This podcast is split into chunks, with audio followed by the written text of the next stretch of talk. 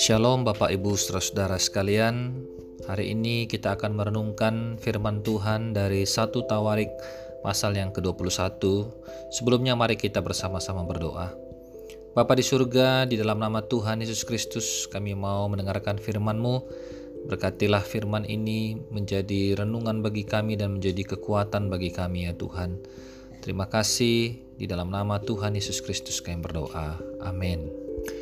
Saudara-saudara, saya akan membacakan beberapa ayat dari pasal ini untuk kita bisa bersama-sama mengikutinya. Dimulai dari ayat pertama, Iblis bangkit melawan orang Israel dan ia membujuk Daud untuk menghitung orang Israel.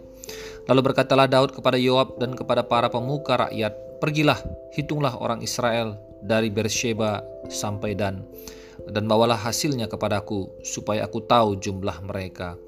Lalu berkatalah Yoab, "Kiranya Tuhan menambahi rakyatnya seratus kali lipat daripada yang ada sekarang. Ya Tuanku Raja, bukankah mereka sekalian hamba-hamba Tuanku? Mengapa Tuanku menuntut hal ini? Mengapa orang Israel harus menanggung kesalahan oleh karena hal itu?" Namun titah raja itu terpaksa diikuti oleh Yoab.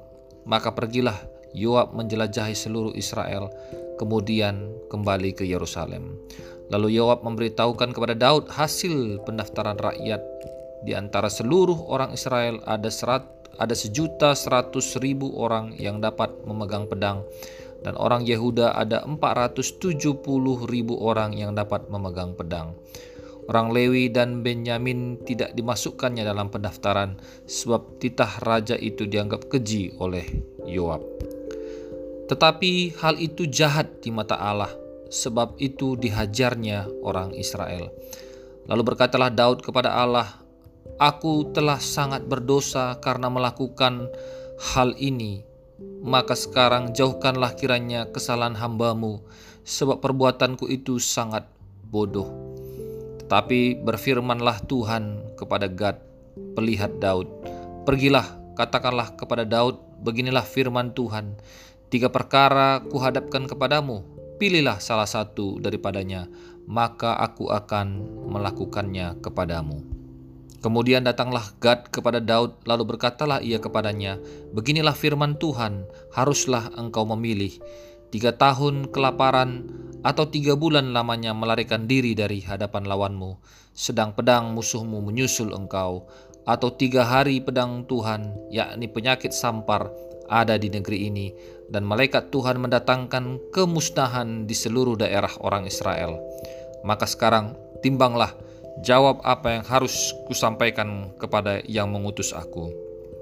Lalu berkatalah Daud kepada Gad, "Sangat susah hatiku, biarlah kiranya aku jatuh ke dalam tangan Tuhan, sebab sangat besar kasih sayangnya, tetapi janganlah aku jatuh ke dalam tangan manusia."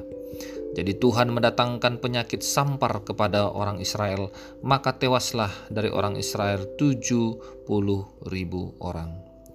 Pula Allah mengutus malaikat ke Yerusalem untuk memusnahkannya, dan ketika hendak dimusnahkannya maka Tuhan melihatnya, lalu menyesallah ia karena malapetaka yang hendak didatangkannya itu. Lalu berfirmanlah ia kepada malaikat pemusnah itu, "Cukup, turunkanlah sekarang tanganmu itu." Pada waktu itu malaikat Tuhan sedang berdiri dekat tempat pengirikan ornan orang Yebus. Ketika Daud mengangkat mukanya, maka dilihatnyalah malaikat Tuhan berdiri di antara bumi dan langit, dengan di tangannya pedang terhunus yang diacungkan ke atas Yerusalem. Lalu dengan berpakaian kain kabung sujudlah Daud dan para tua-tua. Dan berkatalah Daud kepada Allah, "Bukankah aku ini yang menyuruh menghitung rakyat, dan aku sendirilah yang telah berdosa dan yang melakukan kejahatan. Tetapi hamba, tetapi domba-domba ini apakah yang mereka Apakah yang dilakukan mereka? Ya Tuhan Allahku, biarlah kiranya tangan-Mu menimpa aku dan kaum keluargaku, tetapi janganlah tulah menimpa umat-Mu." Kemudian malaikat Tuhan menyuruh Gad mengatakan kepada Daud, Daud bahwa Daud harus pergi untuk mendirikan mezbah bagi Tuhan di tempat pengirikan ornan orang Yebus itu. Lalu pergilah Daud sesuai dengan perkataan Gad yang diucapkannya demi nama Tuhan. Ayat yang kedua puluh enam, lalu Daud mendirikan di sana mezbah bagi Tuhan, mempersembahkan korban bakaran dan korban keselamatan dan memanggil Tuhan. Maka Tuhan menjawab dia dengan menurunkan api dari langit ke atas mezbah korban bakaran itu. Saudara-saudara, kalau kita melihat cerita ini bahwa Daud seorang raja yang juga adalah anak Tuhan pernah melakukan kesalahan di mana dia mau dibujuk oleh iblis dan menentang Allah, dan akibatnya apa? Akibatnya murka Allah turun atas Daud, bukan hanya atas Daud tetapi atas bangsa Israel. Kesalahan Daud mendatangkan penderitaan terhadap terhadap masyarakat atau bangsa yang dipimpinnya. Dosa Daud mendatangkan penderitaan bagi rakyat yang dipimpinnya. Biarlah firman Tuhan ini mengingatkan kita untuk kita tetap terus senantiasa berjaga-jaga dan berhati-hati terhadap bujukan iblis. Seringkali iblis membujuk kita untuk membawa kita untuk melakukan dosa dan menentang Allah atau memberontak kepada Allah. Oleh karena itu, kita sebagai anak Tuhan, sebagai umat Tuhan yang sudah diselamatkannya, mari kita senantiasa untuk tetap hidup di dalam Tuhan, untuk tetap taat kepada firman-Nya dan melakukan firman-Nya. Kita juga harus senantiasa percaya kepada Allah, kepada janji-janjinya, dan kepada perlindungan Allah atas kita. Jangan sampai ketakutan, kekhawatiran, dan kegelisahan kita membuat kita menjadi tidak percaya kepada Allah, dan pada akhirnya kita mendengarkan apa yang iblis katakan di dalam hati dan pikiran kita. Hendaklah kita senantiasa percaya kepada Allah, kepada kuasa Allah, kepada perlindungan Allah, dan kepada kebaikan Allah. Namun ada satu sikap yang baik yang kita bisa lihat dari Daud ketika dia menyadari akan dosa dan kesalahannya atau perbuatannya yang bodoh. Dia datang kepada Tuhan dan segera bertobat dan sujud kepada Tuhan.